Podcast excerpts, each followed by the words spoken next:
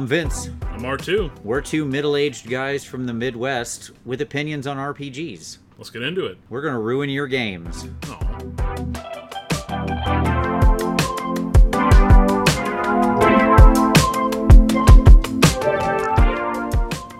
All right, we're back, season three, and by we, I'm joined by a new co host. You want to introduce yourself? I'm I'm Poochie, the rockin' dog. Absolutely. You want to break that down for people who aren't the 1% of our audience that are going to get that reference? You see, way back in the day, there was this show called The Simpsons, and It was funny. it was funny. Uh huh. Was Yep. they had a show, Itchy and Scratchy, a show within the show. Yep. They added a third character, Yep. Poochie the rockin' dog, who was universally reviled, and that's me. So, who are you that is Poochie, the universally reviled dog? I'm Ryan R2, known by my friends. Uh, I've been playing D&D with Vince for the better part of 2 decades and I've got opinions. Opinions that you want to hear. Yeah, or at least will be forced to hear if you continue to listen to this podcast. Opinions that you will tolerate. Absolutely. Yes, I've been playing with R2 for a long time. Uh, R2's been a member of our group since you were very young. You're younger than me, which will provide a different perspective. For I am an old and crotchety man, and you are you are youthful and full of vigor. So we have slightly different attitudes and perceptions on things. And this is we we've randomly generated our topic today, but of course, as always, the fates have guided us, R2, because this is our relaunch of the podcast. We're back with a brand new season, back in action. Uh, and in fact, we rolled the importance of session zero. In other words, the intro before the game starts. The perfect first podcast topic. Yeah. We're, we're here to set expectations about setting expectations. Yes, this is a very meta episode. So, okay, let's start with the beginning.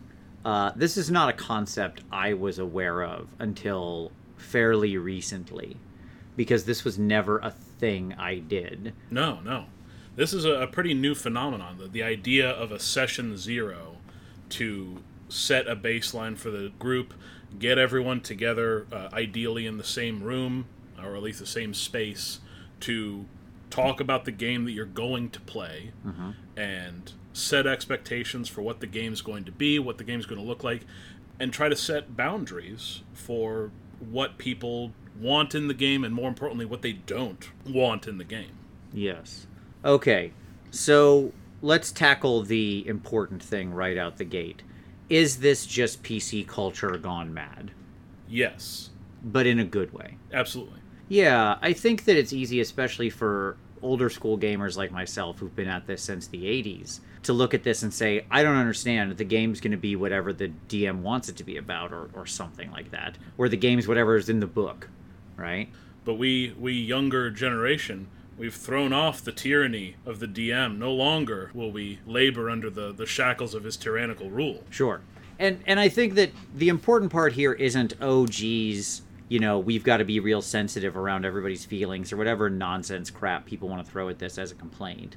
I think this is just having an open, frank discussion about the type of game this is going to be, the themes that you're going to explore, the the types of adventure you're going to undertake even if no one at your table has sensitive topics, and by the way, if they do, why would you want those in the game? Yeah, exactly. Like the real world often is terrifying and awful. Yeah. Bad things happen in it.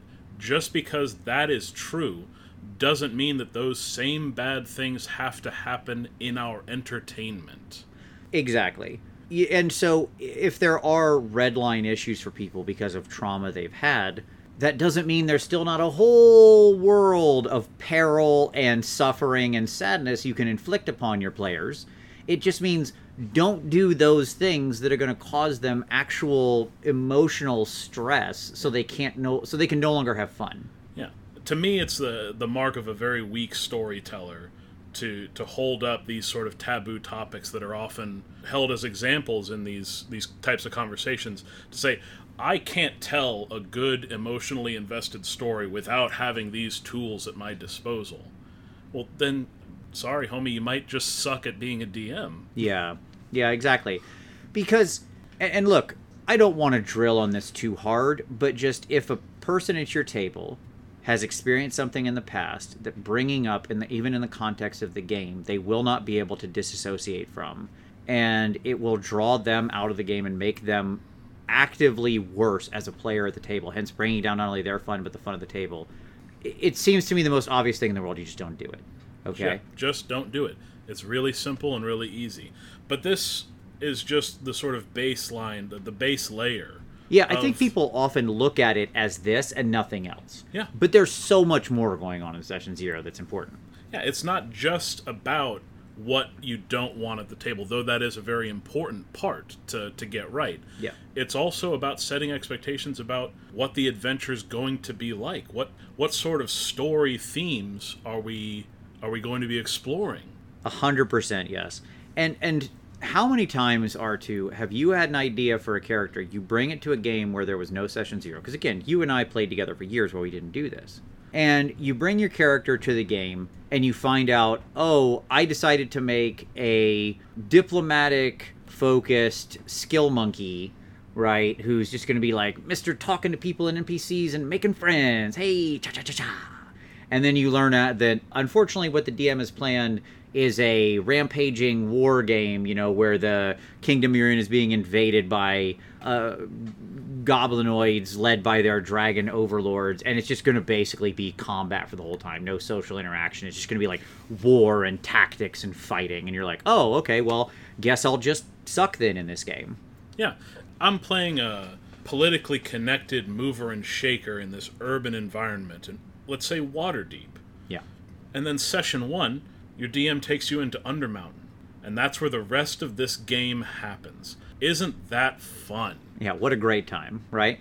Let's say uh, in the session zero, if your DM says, "Hey, I'm going to uh, be doing this. Uh, um, this is going to be a more dungeon crawl experience." Right. you can then still say, okay, yeah, I want to play this this politically savvy dude and tell a fish out of water story where he's thrust into a situation beyond his his capabilities, beyond his reckoning.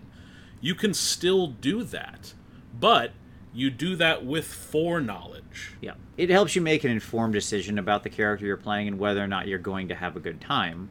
Because I really do think that having the understanding of how your character is going to fit into the type of adventure that's going to happen, whether it's, you know, we're going to have this high fantasy, high adventure game where we're sailing the seven seas and it's going to be a lot of swashing and buckling and buckling of swashes, right?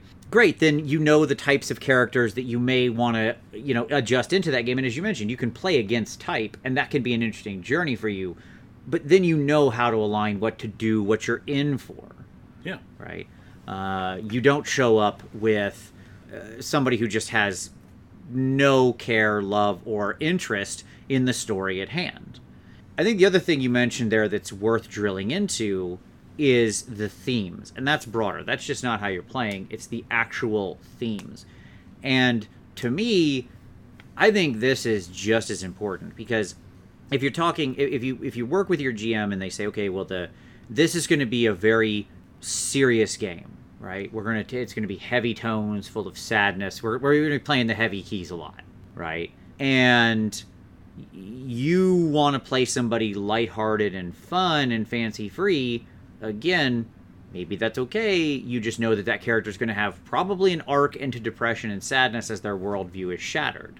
So, just understanding the general emotional tone, tenor, and themes of the game can, I think, be something important to be discussed in session zero. Yeah, and uh, discussing these things beforehand allows players to not only collaborate with the DM on this th- this adventure that you're going to be going on, but it, it gives them opportunity to voice things that they want to see in the game.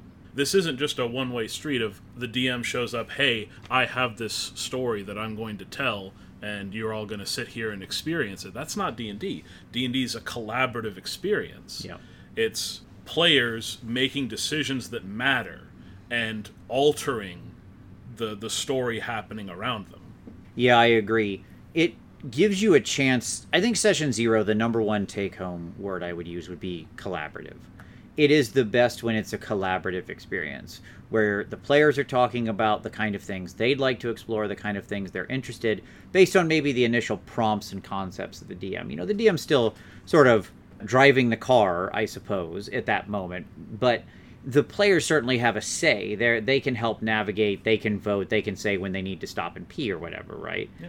Uh, they're not just idle passengers along for the ride. and a good DM is going to listen to those uh, those inputs, those concerns, those ideas, and and fold those in. Like if you're if you're a dialed in DM or storyteller, and your players are giving you material, steal it. I, I agree. And this is a chance for you to. Uh, this is a secret trick, right? For any of those GMs wondering about the the value of session zero, let me give you the, the best secret of why you should do this thing. You can start a campaign with almost nothing written. okay? And you can show up and talk about your general, yeah, like, uh, this is what we're going to do. This is the type of adventure. This is what we're going to kind of explore, blah, blah, blah, blah, blah. Right? And then you just let the characters riff like like they're just a free jazz orchestra for the next 30 minutes to an hour and you're like okay uh-huh no, that's good. And you're just sitting there secretly taking notes the whole time as they're writing their, your whole campaign for you talking about the types of things they'd want to do the places they want to go the people they want to meet the things they want to explore. Yeah. And then like once you have all that written down once you've stolen all of their good ideas all you have to do is scratch the serial numbers off of them and change them just enough to surprise them. Don't match their expectations. Give them what they want in a way that's surprising and new. Yeah. You know, the other thing that can happen in session zero, and we, we're going to do a whole episode dedicated to this at some point, if it, whenever it randomly generates, which could be never, frankly. But I want to touch on it here is I think this is a chance where you can the players can also talk amongst themselves in a more collaborative way. It isn't just the DM to the players, in other words, as a two way street. Yeah. This is an open parking lot. Everybody's just doing doughies. Okay. Doing Be- doughies. Yeah, doing doughies in the parking lot. What in the hell is that? Doing donuts in the parking lot? Don't I've never heard anyone refer to donuts as doughies. Okay. Uh it's absolutely a thing. So you're ripping doughies in the parking lot, right, with everybody else at the table. Of course, doughies. Yes, that's what that's what we're saying. That's what people call them. Yes, universally accepted term. Correct. I am quite sure our listeners will agree. Listeners, shout shout into the void if you agree that this is a word for doing ripping donuts in the parking lot. Like, comment, and subscribe, and all that. Yeah, but because the other thing that can happen is a collaborative character generation, and I don't mean you all just sit around and roll numbers together or roll dice, right? That's not what I mean by collaborative character generation. No. I mean, GM throws out some ideas for themes, adventure, and story. Somebody at the table says, Hey, cool, I think I would like to do this kind of character. Here's kind of the things I, I think would be too far for me. And by the way, if you have an established group, you don't really go through the what's prohibited or, or, or sort of taboo more than really once if your group remains stable over multiple games because you just know and just accept the same things unless you're going to do something really new. But uh, i have minor pushback on that. I would just at the beginning of the session zero say hey this is what we've established previously. Has anything changed for anyone since the last time we've had this conversation? Totally fair. I, I agree with that. I just meant you don't need to have the detailed conversation but you, absolutely. You're absolutely right and then when the characters start prompting for ideas, and say, I'd like to play this type of character, right? So you say, okay, we're going to do an urban political adventure heist game in Waterdeep. Cool. And somebody says, I want to be a criminal, right? Who's like a super sweet rogue who works for a bad guy and wants to start his own criminal gang and is focused on stealing from people.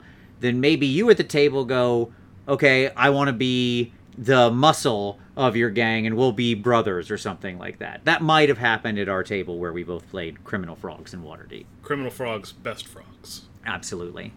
Uh, obviously, as we all know, grungs are the coolest race in the world. But the the point is, you can riff off each other. You can use the other things the characters say to prompt your own storytelling to immediately start forming bonds, alliances, relationships, shared histories even before the game has really solidified or started. Yeah. Depending on how the game starts, having that, that pre existing web of connection between characters it makes getting invested in the characters, getting buy-in at the table so much easier when you have threads to pull on to other players at the table. It it deepens the experience. Yeah, and I cannot impress upon people enough about this. Gosh, I, I don't know if this is a thing at other people's tables are too, but at our tables, we constantly have people who are related, historically intertwined, have relationships, are childhood friends. Or beef. Yeah, or, or just anger at each other, you know, whatever, yeah. And it really is an amazing tool for both the players to role play with and for the GM to then exploit and all of that that that very strong big important fruit giving tree right it, it grows out of that tiny acorn that you plant in session zero. Okay let's talk about other things in session zero. Here i got a question for you.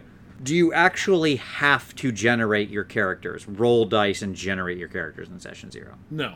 Uh, if anything i think that a session zero shouldn't be very mechanically focused at all. Okay. I think that a session zero should be focused on the more esoteric things uh, about the, the game that you're playing. Uh, character generation, rolling dice, like you can do that stuff, but I don't think it's I don't think it's necessary to the session zero process. I don't think it adds anything. And if people are too worried about mechanics at this point of the game, then it, it, it runs the risk of, of pulling attention away from the other more important topics that should be getting focus here. Yeah, I, I, think that's right. I think that all of that stuff we've talked about so far is the most important, right? If I was going to stack rank these in priority, I would, all of those other things we've discussed are way more important, right? But that being said, if you've got a full game night, if you're getting together for a full normal game night, and we should state you can do a session zero in less time than maybe your average game night. Let's say your average game night's what, three and a half, four hours for most people, right? You could probably do a session zero in an hour, hour and a half, two hours, if you needed sure. to. It can be shorter. Yeah. If all of the important topics are covered. Yeah. Yeah, there's no there's no reason not to. I'm not advising against it. I'm just saying as long as you're putting the focus of the session zero on what it needs to be on, the, the essentials. Mm-hmm. Anything beyond that's just gravy. And uh, it might be a good idea to get mechanics rolled into session zero if your players at the table have some scheduling issues and you want to make sure that there is a session one. yeah, sure. I, I, well, which is another sort of brass tacks thing. Your session zero can also be the session where you then set up the cadence for when you play, what you do if you can't be available, who you notify, communication methods. Uh, just like all the logistics stuff can come out in session zero. Sure. Uh, where it's like, okay, I'm going to set up a Google Doc for everybody. Uh, you know, all the NPCs are going to be in that Google Doc. If you have your own NPCs you generate in your story, please add them to that. You know, those kinds of things I think can all also happen during there. Just the brass tacks. It's not sexy, it's not exciting, but it's often fundamental to keeping a, a healthy game running. Yeah. Okay. And then I think if you're at the end, you can certainly gen characters I, I, you just don't generally play. You say, okay, once you've got everything, go sit on it, think on it. And I think it actually is good to say you should not play that first night. Absolutely.